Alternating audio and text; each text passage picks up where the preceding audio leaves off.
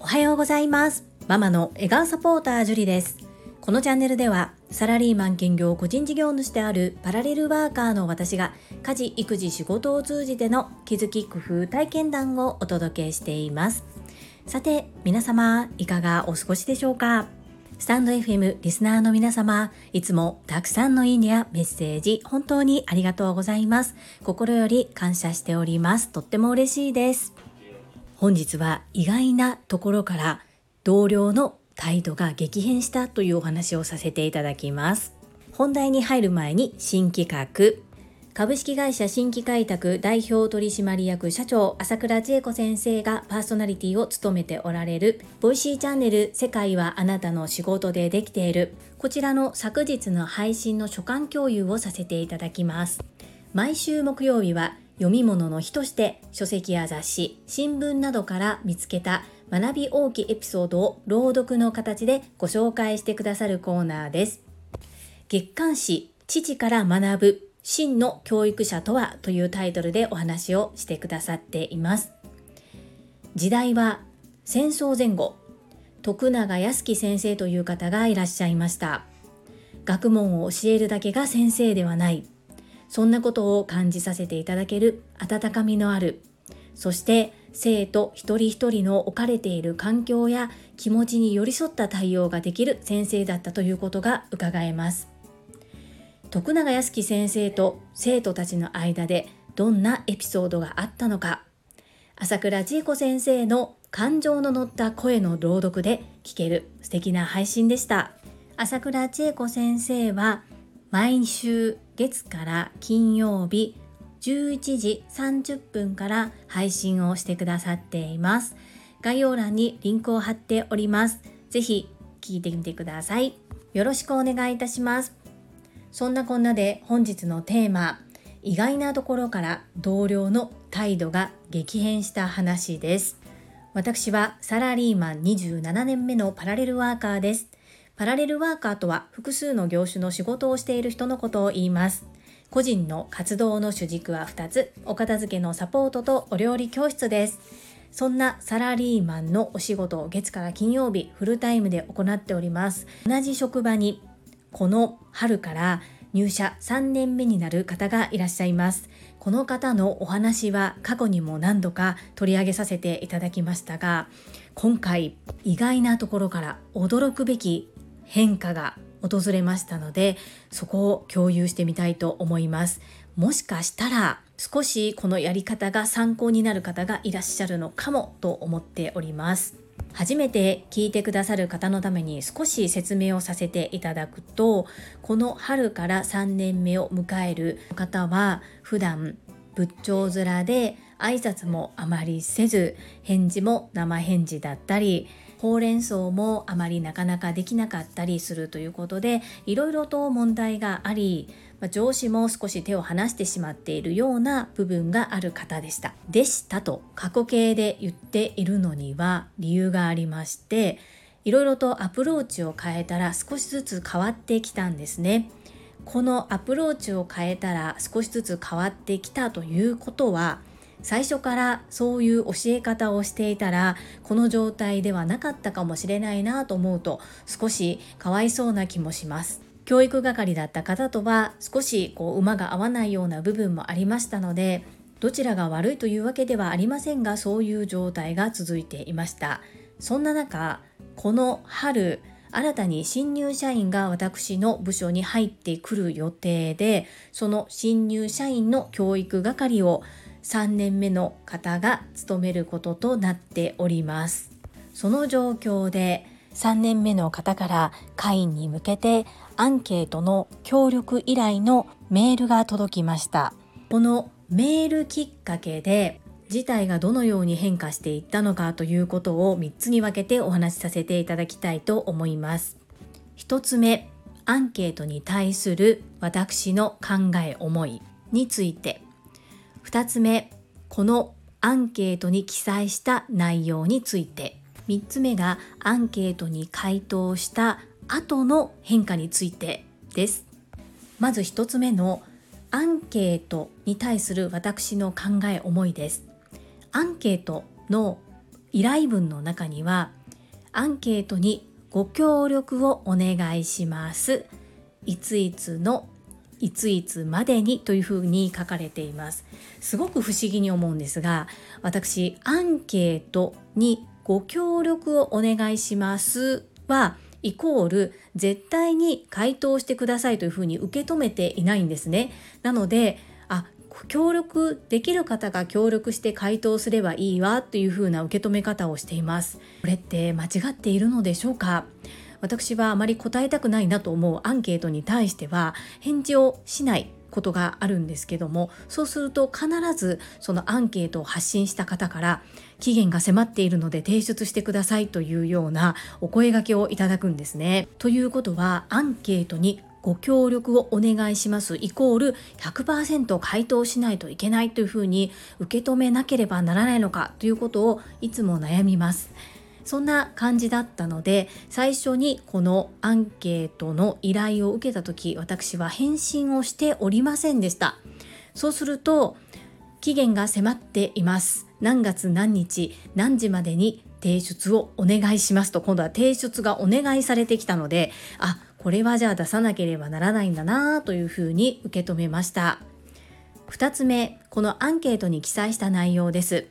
まずアンケートに記載されていたのがこれから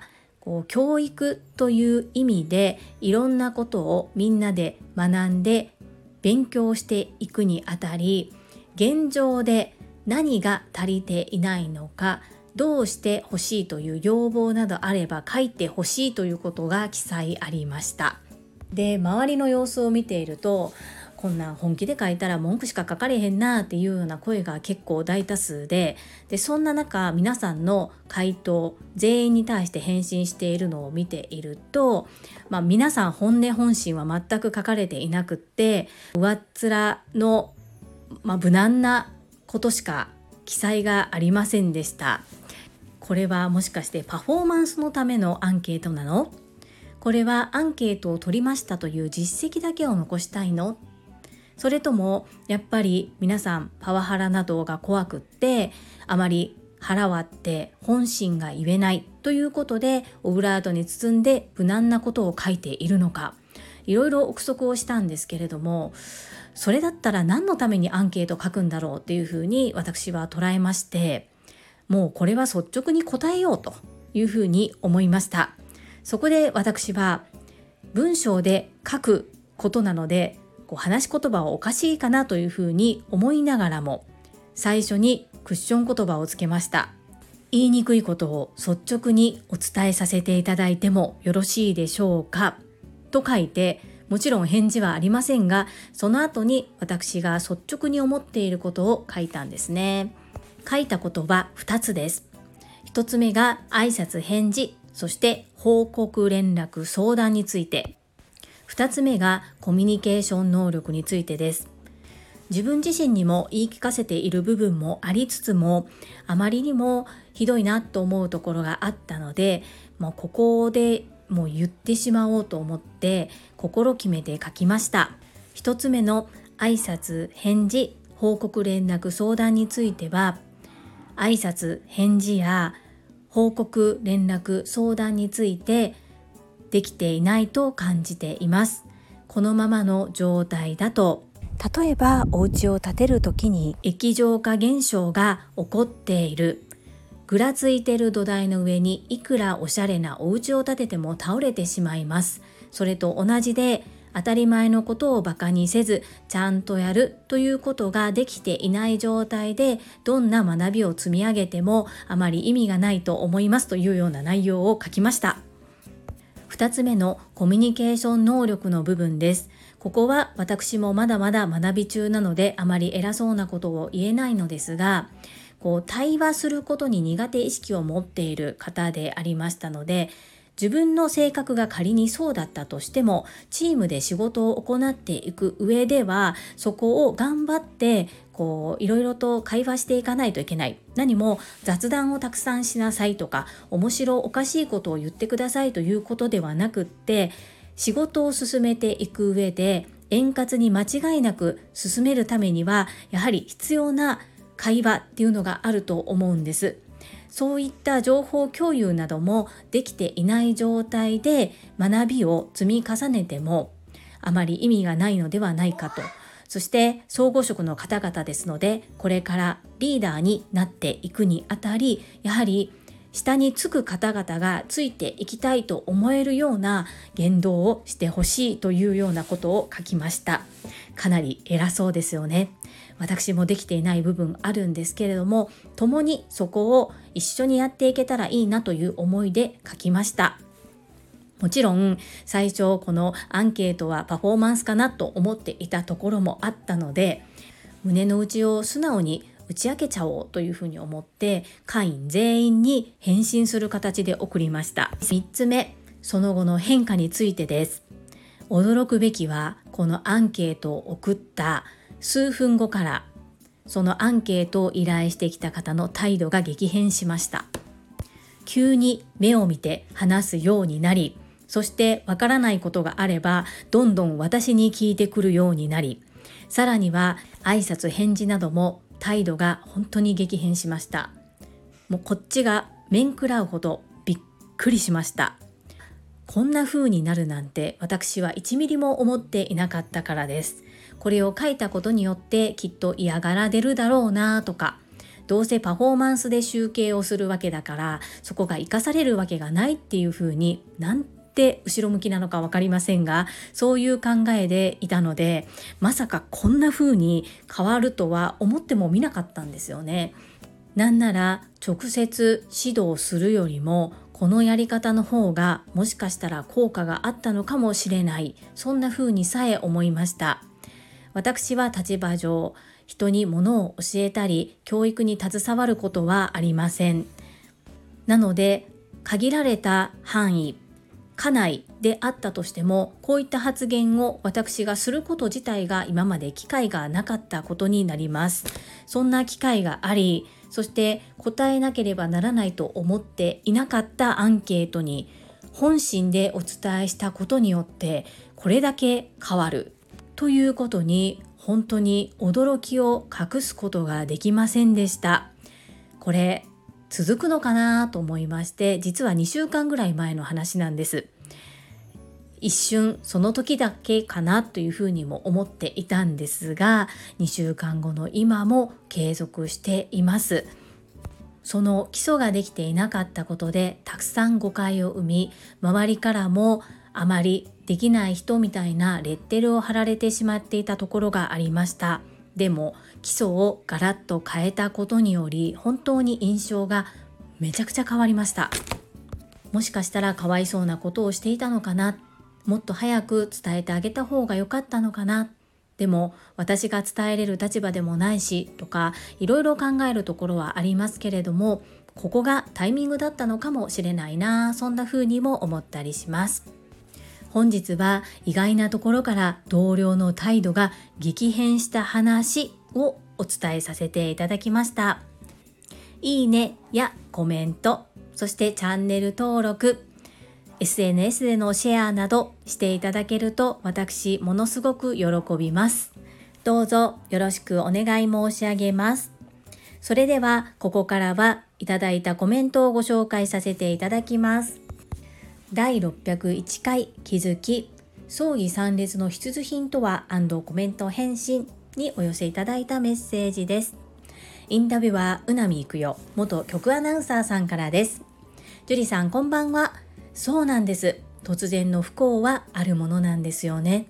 年々増えてきました。そんな時にしっかり自分だけではなく、家族のためにも準備しておく。そこがさすがだなと思って聞いていました。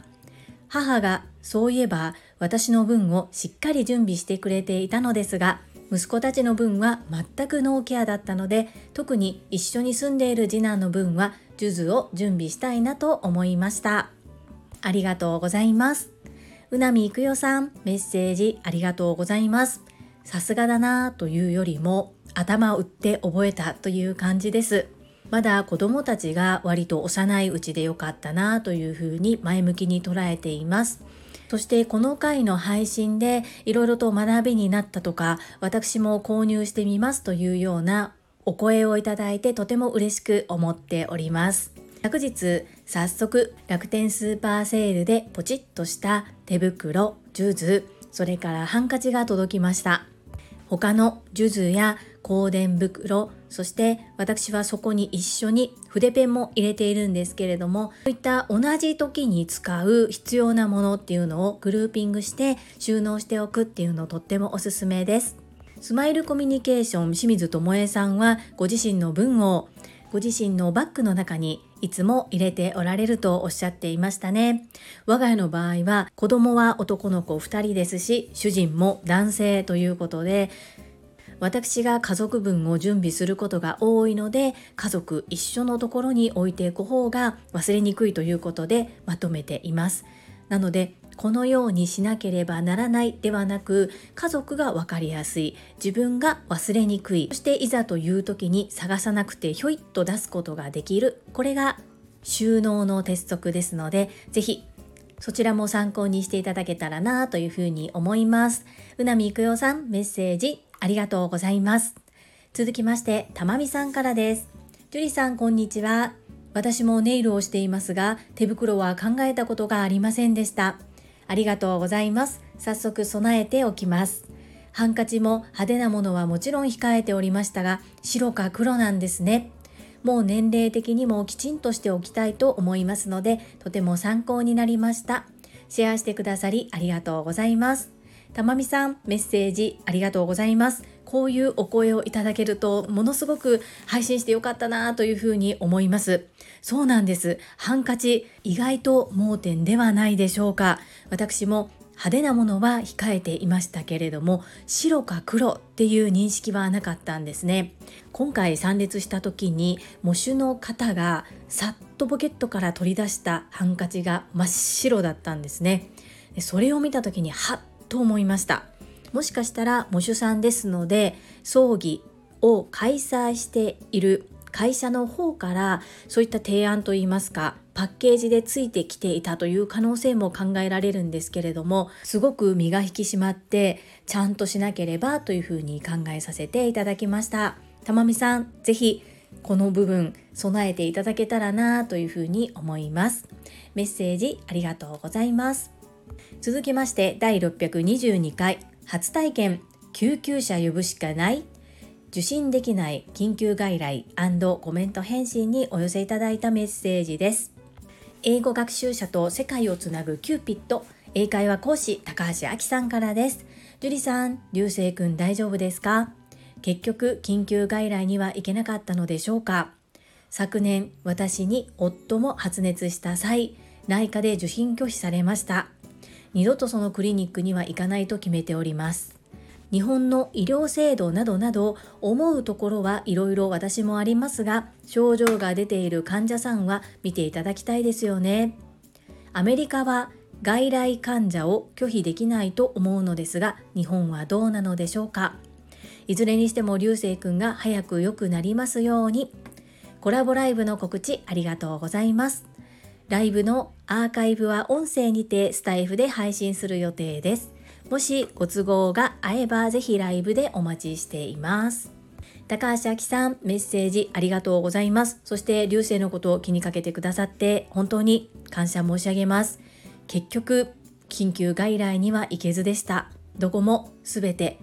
今日は耳鼻科がありませんの一点張りでした。そして、ではどうすればいいですか？というふうに聞いて、教えていただいたところにかけてもことごとくすべて耳鼻科はありませんの一点張りで何のためにこれだけたくさんの場所に電話をしたのかというふうに思ってしまったんですけれどもこれも勉強だというふうに受け止めております。幸い火曜日から水曜日の朝にかけてのたうち回っていた状態っていうのが一番ピークの状態だったようでその後は夜中に何度か起きてしまうものの寝ることができたので本当に良かったなというふうに思います。ですが顔色がどんどん悪くなっていって熱が全く下がらないということで本当に心配をしましたが昨日午前中私は半休をいただいてまた病院探しに明け暮れました。水曜日木曜日がお休みっていう病院が多い中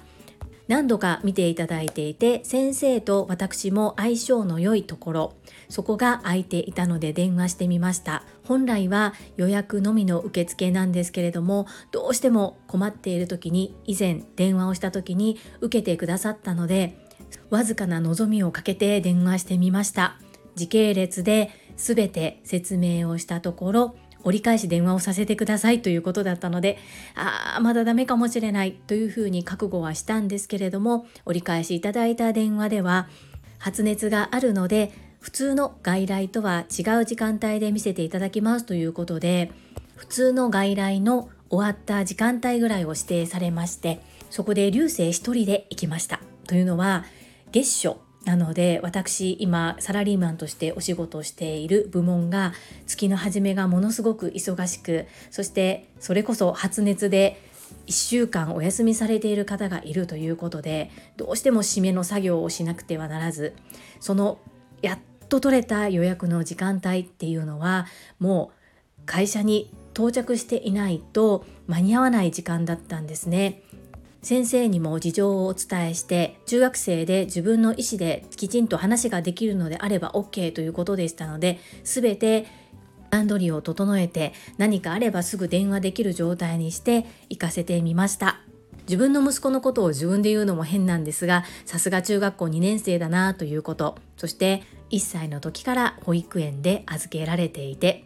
私の状況もきっときちんと分かってくれてるんだろうなと思います。心細い思いをさせてしまったのは申し訳ないなと思いながらもしんどいながらにも自分で自分のことがきちんとできたことたくさん褒め褒めしました。薬は総入れ替え。そして不思議なんですが薬が変わると症状が落ち着いたんですね。ようやく落ち着いてきたかなというところです。高橋明さんご心配くださりありがとうございます。そしてこの日本の医療についての部分で越後屋さんがコメントをくださっています。日本では医師法で診療に従事する医師は診察治療の求めがあった場合には正当な自由がなければこれを拒んではならないという応召義務が医師法で定められています。時間外で緊急ではなく救急設備が完備された病院に行くように教えた場合が正当な自由に相当します。ですので夜間でも対応している救急外来は原則拒めません。逆にアメリカは医師は患者を選ぶ権利を有すると定めているようですということで越後屋さんさすがですね。詳しく教えてくださりありがとうございます。この後高橋明さんからも読み上げ不要ということでメッセージが続いております。文字でお楽しみいただけると嬉しいです。どうぞよろしくお願いいたします。続きまして、テニバカさんからです。樹里さん、毎度、流星くん、ご体調大丈夫ですか？実は私の弟も連休中に中耳炎にかかりしんどそうにしていました。相談機関に聞いたところ緊急外来には行かなくても大丈夫ということだったので連休明け耳鼻科に行きました。まさかの時の緊急外来や複数の病院の空いている日時を把握しておくかが大事だなと感じました。体験談をお話しいただきありがとうございました。要は最近樹里さんのスタイフの配信のやり方がマイナーチェンジしている。おそらく尾形社長の Voicy の配信を聞いて TTP されたんだなと勝手に思っている会員番号3番のテニスの人でした。テニバカ王子メッセージありがとうございます。弟さんも大丈夫でしたか？流星もそうなんです。のたうち回るほどでなければそのままでよかったんですけれどももう寝れないぐらいってもうどんなに苦しいんだろうと思って私も見ていて胸がとっても苦しくなりました。そしてセカンドオピニオンという言葉がありますが我が家も小児科は2つ主治医といいますか行ける状態にしているところがあります。なぜかというと片方は水曜日が休診片方は木曜日が休診なんですね。子供の病気いつ何時どうなるかわからない。そして内科であれば緊急外来あるんです近くに。ですが今回の耳鼻科っていうのがこの耳を見れる先生が当直でいる病院っていうのがなかなかない。ここがかなり苦しいところでした。はい。お察しの通りスタイフのやり方を少しずつ変更しております。これは本当に第1回目の配信から私はいろいろと試行錯誤しております。最近は定番化してきていたものの少しずつやっぱり自分の夢に向かってどのようにしていくのがいいのか。正解も不正解もないと思うんですけれども本当に試行錯誤でいろいろとチャレンジしているところです。尾形社長の Voicy は聞き始めたのは昨年の12月からです。それまでは聞いてなかったんです。若干腹黒営業を行っておりますそして尾形健太郎社長も少し前から毎日配信っていうのをチャレンジされてるんですねでそのチャレンジしたことによる気づきだったりそうですね音声メディア Voicy の社長さんならではの配信のコツなども配信してくださっているので参考にさせていただいてます。テニバカ王子メッセージありがとうございます。続きまして越後屋さんからです。流星くん早く良くなることを祈ってます。私も小さい頃中耳炎で苦しみました。今までの人生で一番痛かったのが鼓膜に打った注射です。海を出すため。子供心にあの病院には二度と行きたくないと思ったぐらい本当に痛かったです。普段から鼻の噛み方にも注意しましょうね。強く圧力かけちゃダメよ。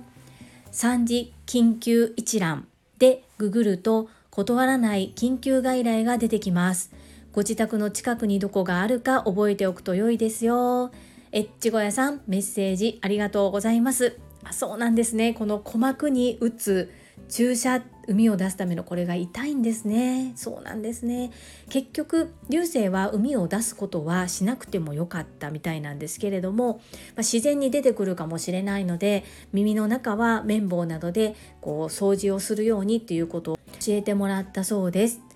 この3次緊急一覧でググると断らない緊急外来が出てくる。これ本当にありがとうございます。やってみます。それから花の噛み方も注意するように伝えます。越後屋さん、とってもありがたいコメントをありがとうございます。続きまして、かおりさんからです。樹里さん、おはようございます。流星くんの様子を伺っているだけで涙が出そうです。早く良くなることをお祈りしてます。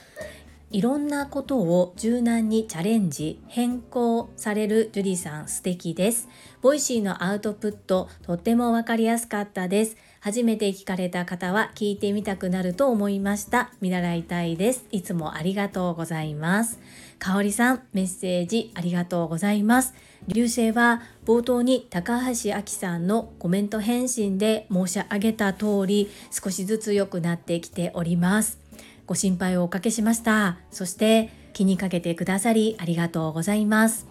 Voicy のアウトプットお褒めいただきありがとうございます。とっても素敵な世界はあなたの仕事でできているこのチャンネルをたくさんの方に広めたいです。私はこの朝倉千恵子先生の Voicy チャンネルに出会ったことで本当にたくさん背中を押していただきました。きっと少し前の私のように超ネガティブっ子の方っていらっしゃると思うんですよね。